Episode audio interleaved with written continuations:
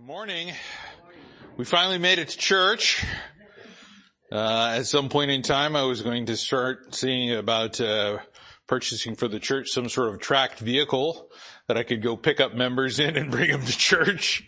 Uh, you know, it just uh, it started looking uh, worse and worse, and and uh, just you know all of the times that we had to kind of hopefully watch the weather and hopefully get it to thaw out and it never got there. But, uh, uh, finally we've got some thawing going on and, uh, we're losing our larger snow piles. It might take a little bit longer for some of the bigger areas, uh, of snow, but, uh, praise the Lord, we're here this morning. Colossians chapter three, Colossians chapter three, we're gonna pick up uh, right around verse uh, 10, 11, which is where we left off last week. And uh, we were looking at uh, that uh, uh, specifically fifth principle that we see addressed here, which was to put on the new man. And again, we start talking about putting on and putting off, uh, we, we truly need to understand the, the, the, the, the actuality of how that works. Um, it is uh, not, if you will, a physical sense. Some people think, well, if they put on clothes that that look Christian, if you will, they kind of become Christian. Well, uh, being a Christian isn't about clothes. It's a heart issue. Uh, it's about who we follow. It's about what desires are we looking at.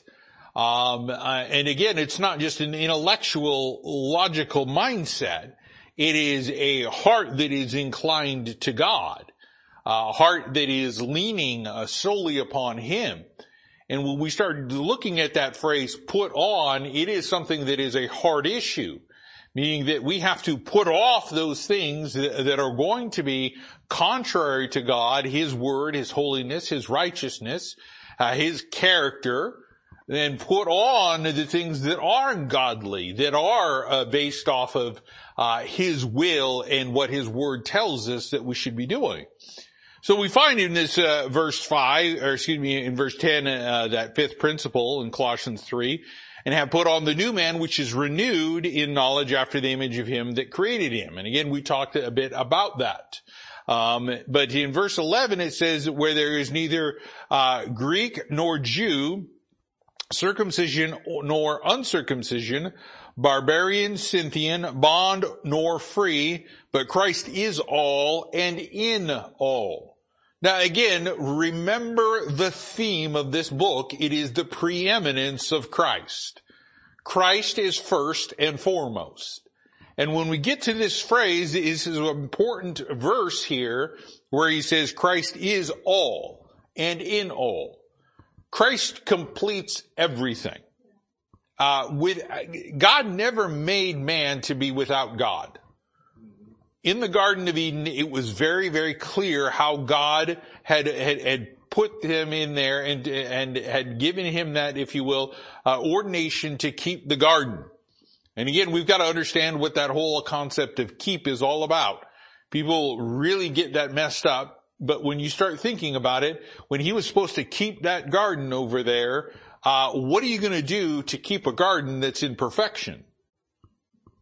There's no death. There's no insects. There's no disease. What, what, what's he keeping? Well, when we start talking about that keeping of a garden, we're talking about making sure that the right stuff is getting in and the right, wrong stuff is staying out. Adam kind of failed in that because you see a serpent showing up and that thing should have been thrown out.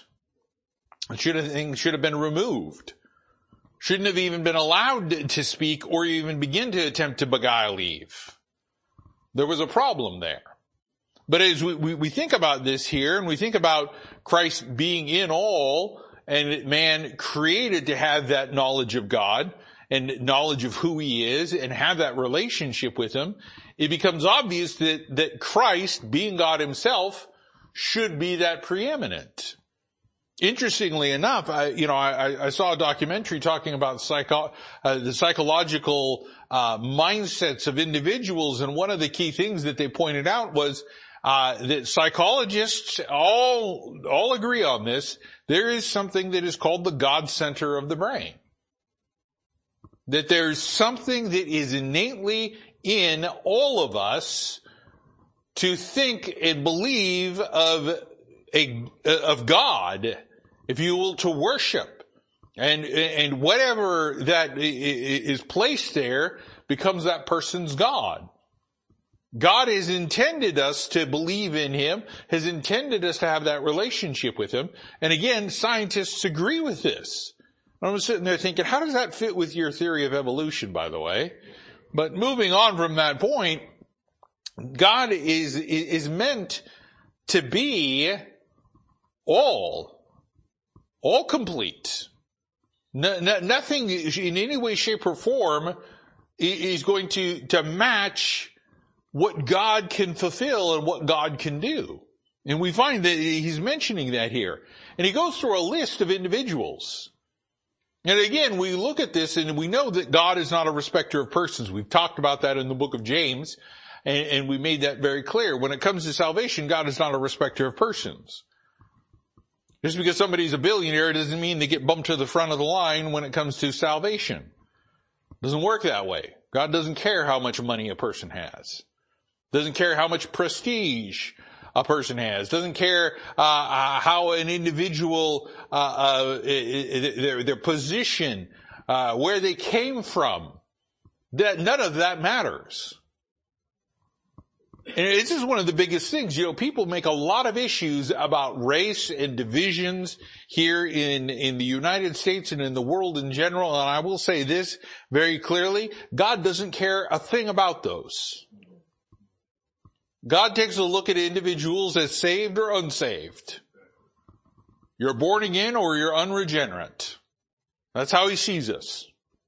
Yes, he sees Israel and Gentiles and he sees that there's, you know, those two separate, if you will, ethnic things. But, uh, but, but when it comes to anyone else, God doesn't look at the color of a person's skin. It's about their heart and their soul. And that is the most important principle that people need to understand. This whole issue with race, God had some divisions with tongues and nations and things of that na- uh, nature. And when I say tongues, I'm talking languages, kindreds, where they came from. But obviously, God kind of lumped them all together with Gentiles and then the Jewish people. But very clearly, God makes it very well known that it doesn't matter where you come from. Greek or Jew. Doesn't make a difference. You need Jesus Christ as your first. Doesn't matter, uh, uh, you know, what, what, uh, uh, uh, what status, if you will, spiritually that a person has. Circumcision or uncircumcision. Doesn't make a difference. God's more concerned about whether you've trusted Jesus Christ as your Lord and Savior. That's it. When it comes to barbarian or Scythian, he's talking about those that are, uh, if you will, poorly educated versus those that are highly educated. God doesn't care about the educational background. You still need to make sure Jesus Christ is the first in your life. And again, doesn't matter about your economic condition, bond or free. Are you working or are you a person that, uh, uh that, uh, has freedom and liberty? You know, obviously under the Roman Empire, there were still the people that were there that were slaves and would be indentured servitude and things of that nature. And, and uh, God's making it clear that doesn't matter. God has no concern over that. The idea is, is God is not going to respect the person in those things. What he's going to do is he's going to say, everybody, all people need Jesus Christ. And he makes that clear when he starts talking about how, uh, you know, uh, God is not willing that any should perish, but that all should come to repentance. There again is the all the all-inclusive part of this.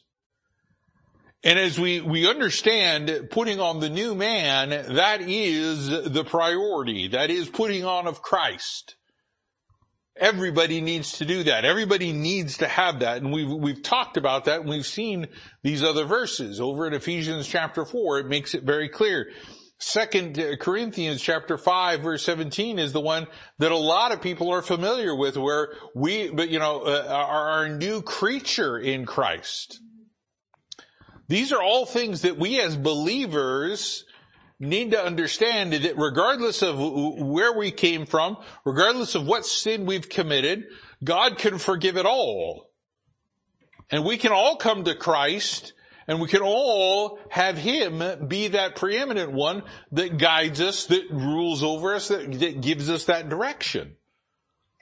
Because we find the sixth principle there in uh, Colossians chapter 3 verse 12, where he says, put on therefore as the elect of God, holy and beloved, bowels of mercy, kindness, humbleness of mind, meekness, long suffering and he continues it in verse 13, forbearing one another, forgiving one another. If any man have a quarrel against any, even as, excuse me, even as Christ forgave you, so also do ye. What we find here is something that is a principle that is throughout the Pauline epistles, that is throughout scripture in its entirety. God has a specific design about how we're to treat one another, how we're to treat each other. And what we find here is he says that, that when you're putting on Christ, there is something else that you put on. When you put on, if you will, clothes, you put on more than one thing. You know, uh, it's not a unitard. It's, you know, it's, it's, it's not, you know, one of those onesies that we put children in. You put on various different things. Well, the same is true with Christ. When you're putting on Christ, you're also putting on a very different heart mentality. You're putting on a different thought process as we talk about in Romans chapter 12. And what he says here is there needs to be a mindset a mindset that the believer needs to make sure they're putting on. Now again, the putting on is not an automatic thing. The putting on is a conscience, very specific, if you will, cognitive action. It's something that you must truly think about as you do it in order to accomplish it the way God wants you to. God has a very specific way to do that. And he reminds the, the, right here, you know, saying the elect of God, meaning very clearly, these are individuals that have a special position. If you are part of the body of Christ, you are part of what he refers to as the elect. Now that doesn't mean that, you know, with Calvinism and all that stuff and Reformed theology, that God chose you to be saved and chose others to be, no, everybody has their free will. And that doesn't discount the sovereignty of God because God knows exactly what's going to happen and knows exactly who's going to do what. But one thing that is very clear is, is that God is giving the opportunity of salvation to everyone. Not just select people. And in order to be part of that election, you are saying, I am going to trust Christ as my savior, and you're what he refers to as the elect. Now in this, he wants us to understand something. God is elected as, as he's, you know, previously talked about in the book of Ephesians. He's elected people that have trusted Christ as their savior to do his will. It's very difficult for an unregenerate person to do the will of God. Why? Number one, because they don't care about the will of God. They care about themselves. That's all they really want to do is just fulfill their own desires and the lusts of their flesh. They don't care a thing about God. Somebody that is elect of God, that God has elected them to do something specific in that position. We elect leaders, we put them in place to do certain things for us as citizens. Somewhere along the lines, we lost sight of that, and now politicians has become something totally different. But they're supposed to be working for us as citizens to represent us so that no voices get squashed. Well, here God has elected us as believers to do something specific for Him. And as part of this election, we are being told that He says, I want you to put on a certain type of thought process. A thought of the heart.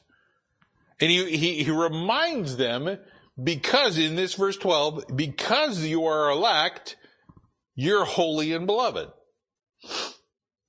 Now that's a hard thing for us to think about. We might grasp the concept of the beloved part. But I tell you, sometimes we do struggle with that.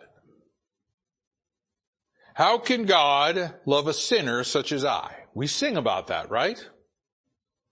And can it be that I should gain the Savior's love? That He would die for me? When we begin to think about that process and how we as believers, we know we mess up, yet that, that doesn't separate us from the love of God. And He comes along like the loving father of a prodigal. And when we return to Him and we say, I sinned against you, He embraces us and forgives us according to 1 John 1 9. And praise God for God being God. Man doesn't do that. Good grief, man uh, uh, has no inclination of that. Somebody runs for office, they dig up every single thing that they possibly can, whether it's forgiven or not. Throw it in a person's face and they use that to base it off of whether or not that person should be in office. Who cares? They're like, well, we should care because we don't want this person, that person. Well, did they pay their dues? Did they make amends of it? Did they restore it? I mean, what did they do about it? But we look at this here and he, in this principle, he says, holy and beloved. And we as believers, we're supposed to be holy because that's how God views us. Because he's viewing us, if you will, through the blood of Christ that has forgiven us of all sins. That sin is not held to our account. And praise God for that. Can you imagine if your sins were still being held to your account?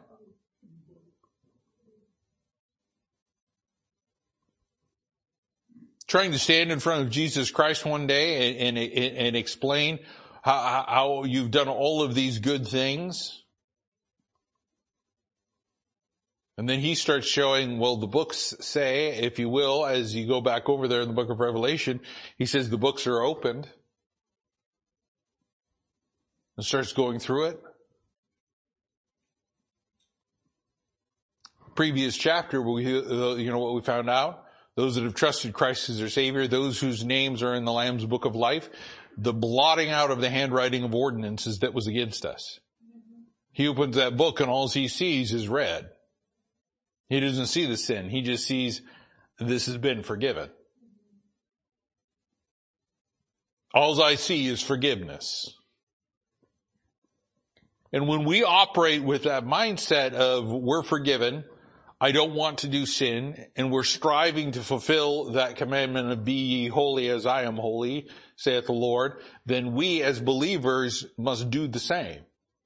We must say, okay, if God's holy and I love God, I want to be holy. I don't want to submerge myself in the filth of the world. James talks about that being unspotted from the world. We need to have that mindset.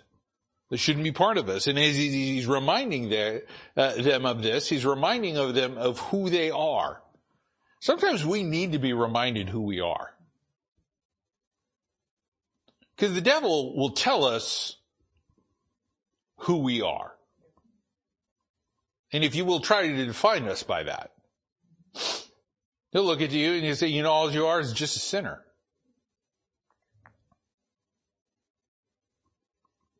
God comes along and as we see throughout scripture, he says, no, that person's a saint. We have a hard time reconciling that, don't we? Well, again, we're human and we have a tendency to not forgive even our own selves. Now along comes the accuser, and that's one of the names of, uh, uh, of, of, of Satan himself, the accuser, accuser of the brethren, comes along and, if you will, was accusing Job, saying, "Oh, Job's will curse you to his face if you take away that protection." Job never did. Why? Because God knew Job better than Satan did.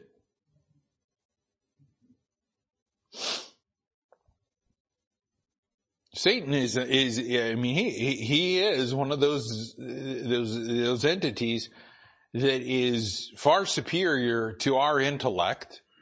The things that he does, the things that he, he, he, uh, he's devised and all those wicked imaginations and, and how all he has to do is just give those simple little things and then man just does the rest and fills in the blank, if you will, takes that and runs with it and creates even more evilness and more wickedness.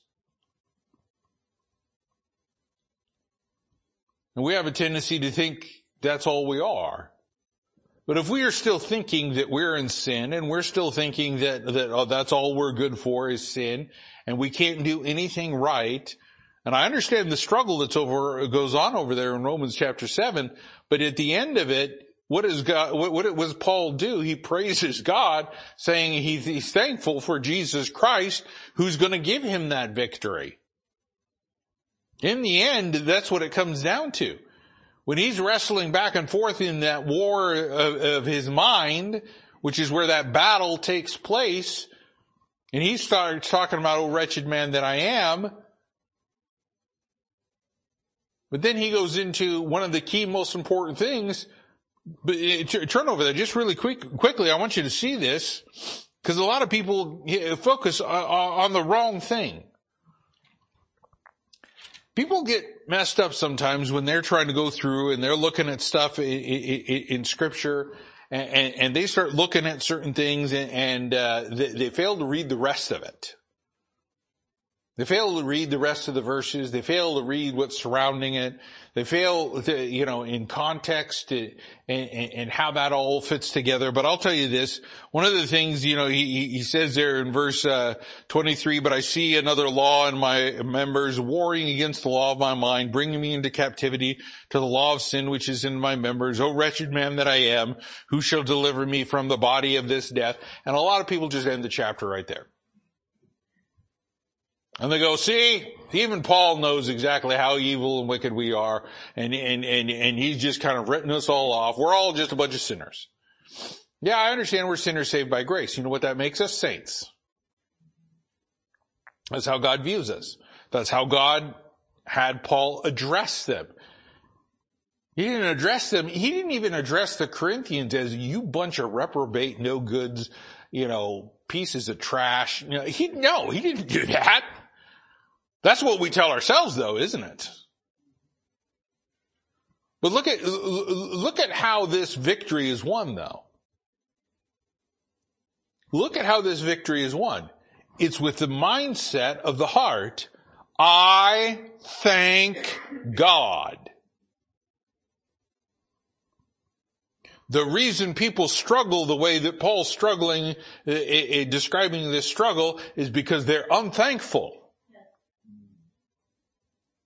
They're not thankful for the salvation that they have. They're not thankful for the forgiveness of sins. And they go back to the old things and they sit there and they think about it and they relish it and they, they, they, they, if you will, cogitate about it and, and just, and, and bring it up over and over and over and over again. And the devil sits back and he just goes, oh, look, there goes another one. Not going to do a thing for God today because they're more focused on what was already forgiven. But I thank God through Jesus Christ our Lord. There's where the victory is. So then with the mind, I serve, I myself serve the law of God, but with the flesh, the law of sin. He's not saying that, you know, oh, I'm going to go ahead and, you know, serve sin in this regards. He's saying, if I, if my mindset is that I'm still in the flesh, that I still have those fleshly lusts and those fleshly desires that I'm going to fulfill, then yeah, I'm going to serve the law of sin. But if I change my mindset and I'm thankful for the salvation that I have through Jesus Christ, the eternal life, the Holy Spirit to teach me, the Word of God to guide me, all of the benefits that He has just given me in abundance over and over and over and over and over again, I'm going to serve the law of God if I've got that mindset. If I've got that mindset. But if I still got the fleshly mindset, I'm going to wind up serving sin. So what does he say? Walk in the spirit, don't walk in the flesh. Choose the godly things. Choose to be holy because you are beloved. Going back over to, to, to Colossians chapters 3 verse 12, he says this, Put on therefore as the elect of God, holy and beloved. And he starts off with the very first one, and I want to focus on this, bowels of mercies. Bowels of mercies. Now, uh, again, we, we, have talked about mercy over there in, in, in, the book of James, and I don't want to, to, to rehash everything that we've, we, we have looked at. And if you missed that, go back and listen to what we were talking about with James and, and the importance of mercy and, and how that is one of the things that God expects of us as believers as our duty to fulfill is to exhibit and demonstrate mercy. Human beings are a merciless lot, aren't, aren't we? We don't, ex- we don't exhibit any mercy on I-5. No, it's all about running them off the road, isn't it? Could you imagine if we had, you know, machine guns mounted to our cars? Little missiles and buttons. You know, all that, you know, sci-fi tech stuff, spy things that you all see out there. All that, and you, just press those buttons and blow up the car in front of us and we were like, yes. You know, it just fulfills a deep, dark thing in your heart. But he says this is what you need to put on. If you're going to put on Christ, you're going to put on the new man. Let's understand some things. You're also going to need to put on bowels of mercies. Now, again, we used to look at that word bowels and, and, and we have a kind of a somewhat of an understanding about that. But when you look at the soul, the soul has some mirror parts, if you will, of the physical. Just as there are spiritual things, there are physical things. The soul is part of that spiritual component, okay? Let's understand that. People can't, I, I can't see your soul per se. I only see your flesh. God sees your soul. And you know what the soul has? The soul has a heart. The soul has a mind. The soul has ears. The soul has lips. The soul has eyes. And here the soul has bowels. Now when we think of bowels, we think of, you know, the, if you will, the discarding of waste, but that's not exactly what the bowels is talking about in scripture. The bowels is the innermost part of you. It's your guts. It's the deepest, darkest recesses of inside of you. And what he's saying is in the very, you know, when it, when it gets down to the nitty gritty of what your composition is about, it should be bowels of mercies. Your mercy needs to be continuing to go every single day. Aren't you glad God's mercy is new every morning? Could you imagine what would happen if all of a sudden God was not God, and he just decided to, you know, or just woke up one day and forgot to extend mercy upon all of us. Wakes up, opens up the drapes in the morning and sees the whole world on fire. Whoops. God's not like that. God's not like that. Why? Because He's constantly thinking about us. Well, so are we. We're constantly thinking about ourselves too. And we don't think about God that much. You know, He thinks about you every single moment. Every single moment He's thinking about you. That's what the scripture says. You, you can't even count how many times He's thinking about you. He's thinking about you right now. At the same time, he's thinking about the person that's sitting next to you, or across from you, or in the general vicinity, or on the other side of the earth. And just because you can do that doesn't diminish how much he's thinking about you. Because that's who God is. We're not God. We can't even keep, we can't even keep one thought active. How many times have you like been in the middle of a sentence and then you forgot what you were going to say in the middle of the sentence? That ever happened? No, that, no, that never happens. That never happens. You know, you just all of a sudden you're like, wait, what, what was it? Huh? It's just like, it just like falls off. It just, you know, it, it, just kind of like one of those things. It's like a train that's going along and all of a sudden there's no bridge and it just yeah, conversation's gone. Thought's gone. You don't know where it went. You have no idea where it was going.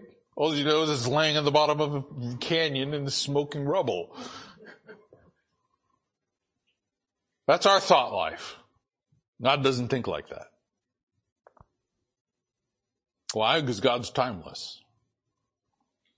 God knows the past, present, and future all at once. We, we, we have a hard time with the past, thinking about the past things that God's done for us, but yet we remember the sin that we've done. We have a hard time in the present, trying to live for God and think about God at the same time, trying not to think about ourselves and what our flesh wants. And sometimes we forget about the future and what God has promised us. We become fearful because we think it's unknown. But I'll tell you this, when it comes down to the bowels of mercies, this is something that we exhibit towards everybody else. Mercy is meant to be demonstrated. You don't just have mercy in your heart and your head. Mercy is meant to be demonstrated. Mercy is meant to be shown to another person. Mercy is meant to be known. You should not be known as a person that is without mercy. God makes it clear. If that's going to be your concept of how you judge things without mercy, God will judge you without mercy. That's a scary thought. That's a scary thought. But he says not only are you supposed to exhibit mercy, and let's be con- you know, very, very, cognizant of what mercy is about. Mercy is, is, is that, that, that concept of realizing that you have the ability to forgive and to not, if you will, condemn and punish another person, even though they may justly deserve it.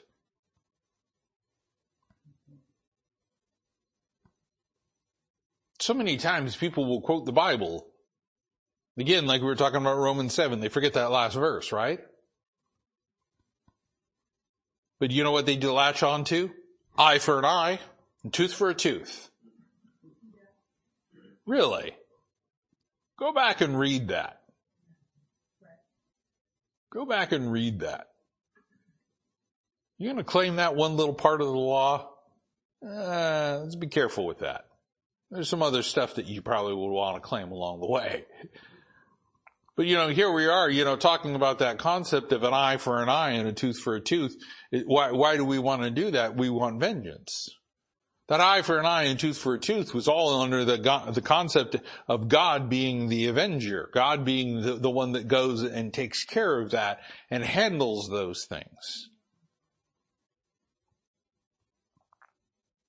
In a just manner. And not everything was equal eye for an eye.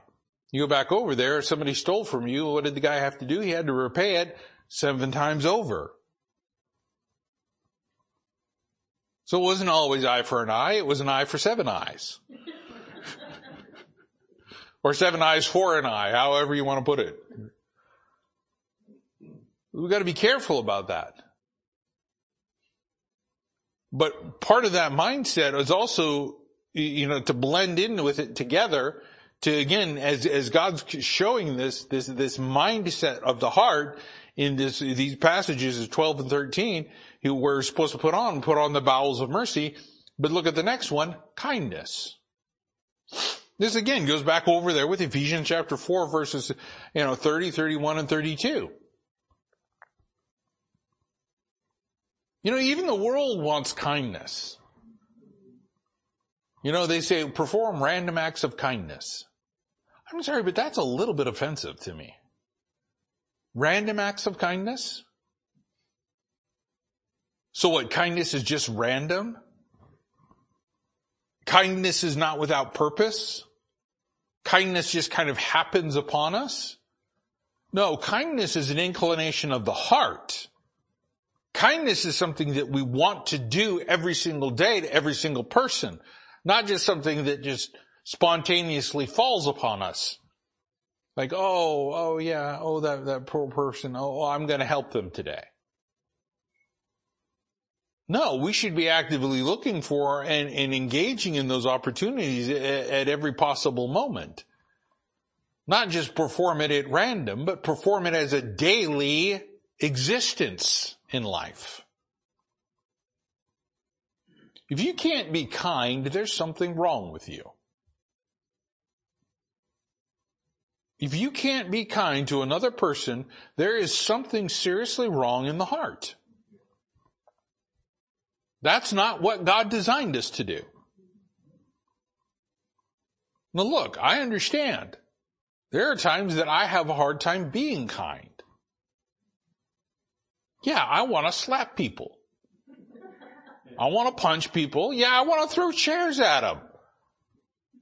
But that's not kind, is it? Aren't you glad God extended kindness towards you?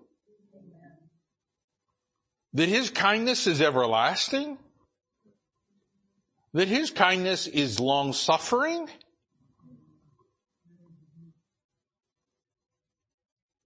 What we find is we're putting on God's characteristics.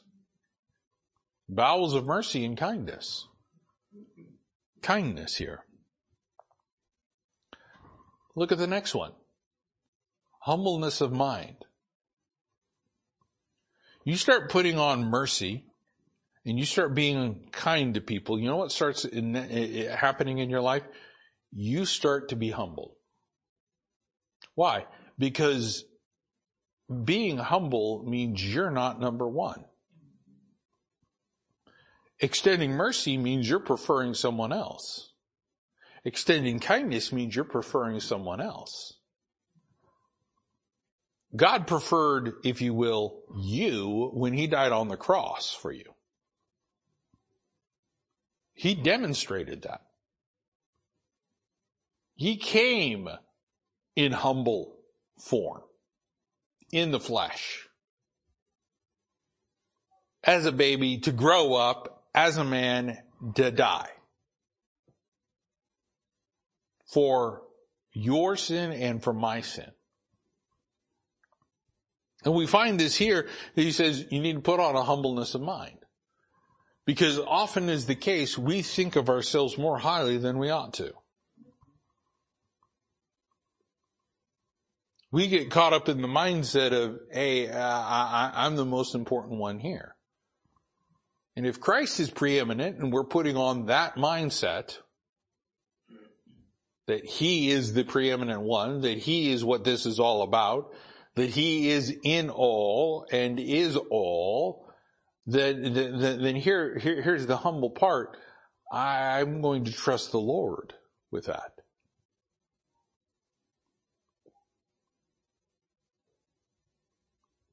problem with the mindset of seeking vengeance, the problem with the mindset of uh, not being able to handle offense, the problem with uh, all of those things is that we think we're the more important one.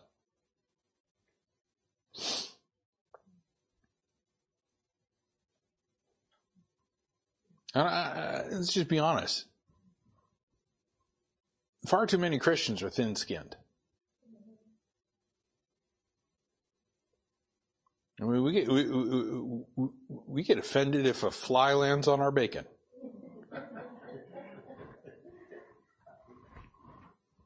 You know, we take offense at the drop of a hat. They looked at me funny in church.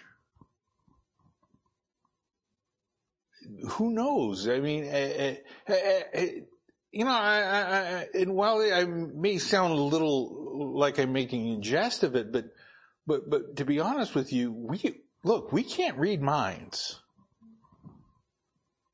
I should know, uh, she was, uh, the person that I reported to at one point in time. She was an unsaved uh, atheist, you know, unregenerate, rejecter of God. But one thing that she always said is, she said, uh, I stopped reading minds when I stopped walking on water. Basically assigning the fact that the only person that can read minds is God. I'm like, well, you're going to stand and give account for that statement, but okay. You're going to say, sit there and tell me you didn't know about God when you're quoting something like that? Okay. But, but that being said, look, we can't read minds. You, you, get the newborn babies, right? And they're so cute and they're cuddly. And then you look at them and then all of a sudden they just look at you and they smile. And you're like, oh, they're smiling at me. And then along comes the one guy, what does he say? No, they're just, it's gas.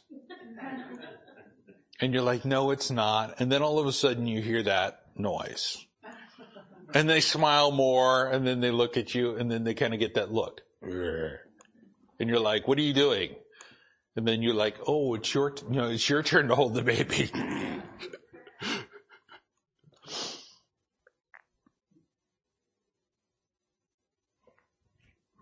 you never know what's going on in a person's life.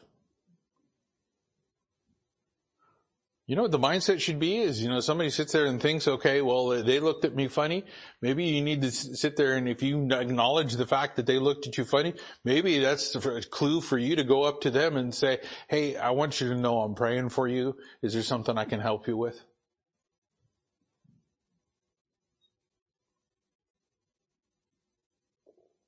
Walk up to them and say, uh, thank you for being part of, part of my life. Thank you for, for, for, for, for, being part of the body of Christ. I thank God for you. You know, is, is, is some of the stuff that went on in, in these churches and you begin to look at it, uh, all the stuff that Paul's dealing with, you know what he still always was saying? I thank God for you all. He was thankful even for the Christians that weren't behaving well. He was still thankful. But here he says humbleness of mind, meekness, meekness. Being meek is something that really truly is something everyone needs to strive for. And as I've kind of given a definition of what meekness is when you start looking in scripture, uh, meekness isn't the person that uh, shies away from conflict or anything of that nature, because uh, you don't see Moses necessarily doing that. And if you will, using Moses as kind of the definition of meekness is uh, realizing that in the end, Moses set his desires aside, and as meekness is he decided, I'm going to trust God with the outcome. I'm not going to frustrate. I'm going to just trust. I'm going to let God handle that. Rather than getting myself involved, rather than saying something that I shouldn't say, rather than, than, than doing something that I ought not do, I'm going to just simply say, I'm going to let God handle the situation. That's what real meekness is about. Trusting God a lot more. A lot more than what we often do. And it's demonstrable. People see it. Just like when all of a sudden Moses gets attacked by his family for marrying an Ethiopian woman. And God says, you know what? I'm not even going to put up with that. Moses didn't hardly have to say anything, did he? Next thing you know is God says, all three of you to the temple or to the tabernacle right now. Moses is like, okay. Gotta wonder what Aaron and Miriam were thinking along the way. Oh. and then God says, okay, we're going to start, you know, looking at skin color. Uh, tag Miriam, you've got leprosy. Oh. God is an interesting way. What did Moses do? Moses prayed for Miriam. That's meekness. The uprising against Moses. What did he do? He stood back and said, well, I'm going to let God handle it. He'll do something new, like open up the earth and swallow you whole. If I'm, if I'm not supposed to be this, then God will make it known. But if not, then, and what did God do? God opened up and swallowed them.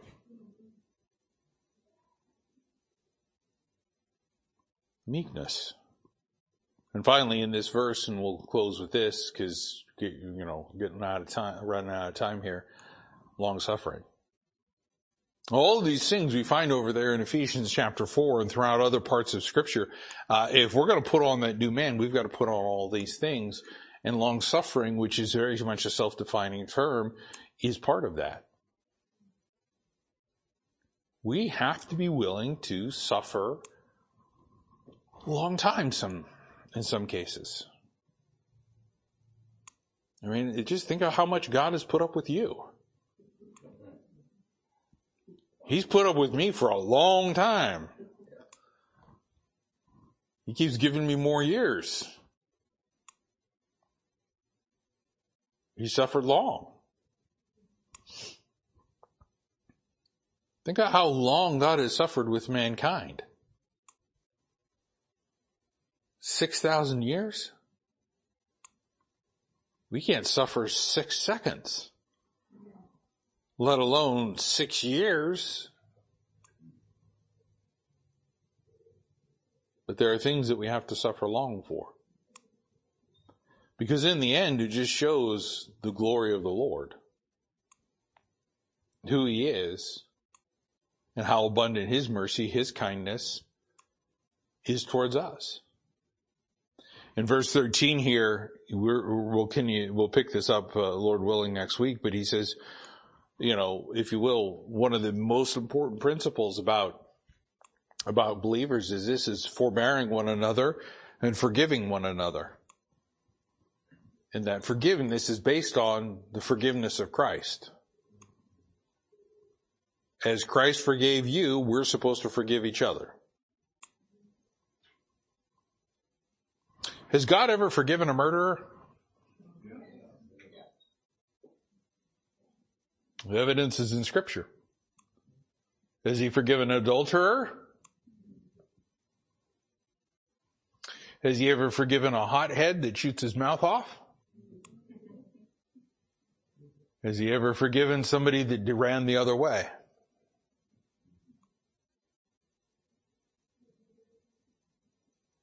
Has he ever forgiven somebody that has denied him?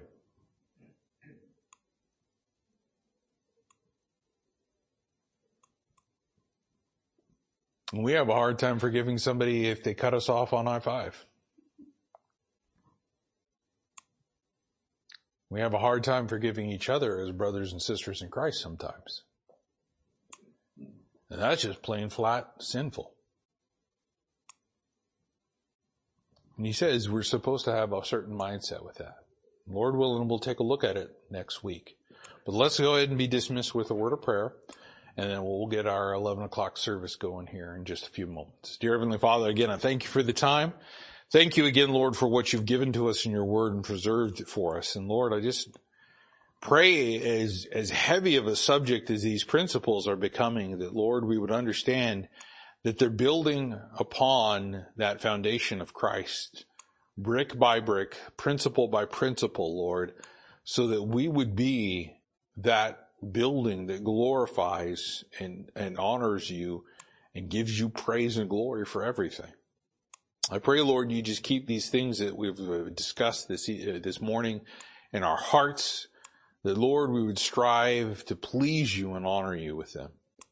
Pray, Lord, you would just uh, continue to meet with us and speak to us for this 11 o'clock hour.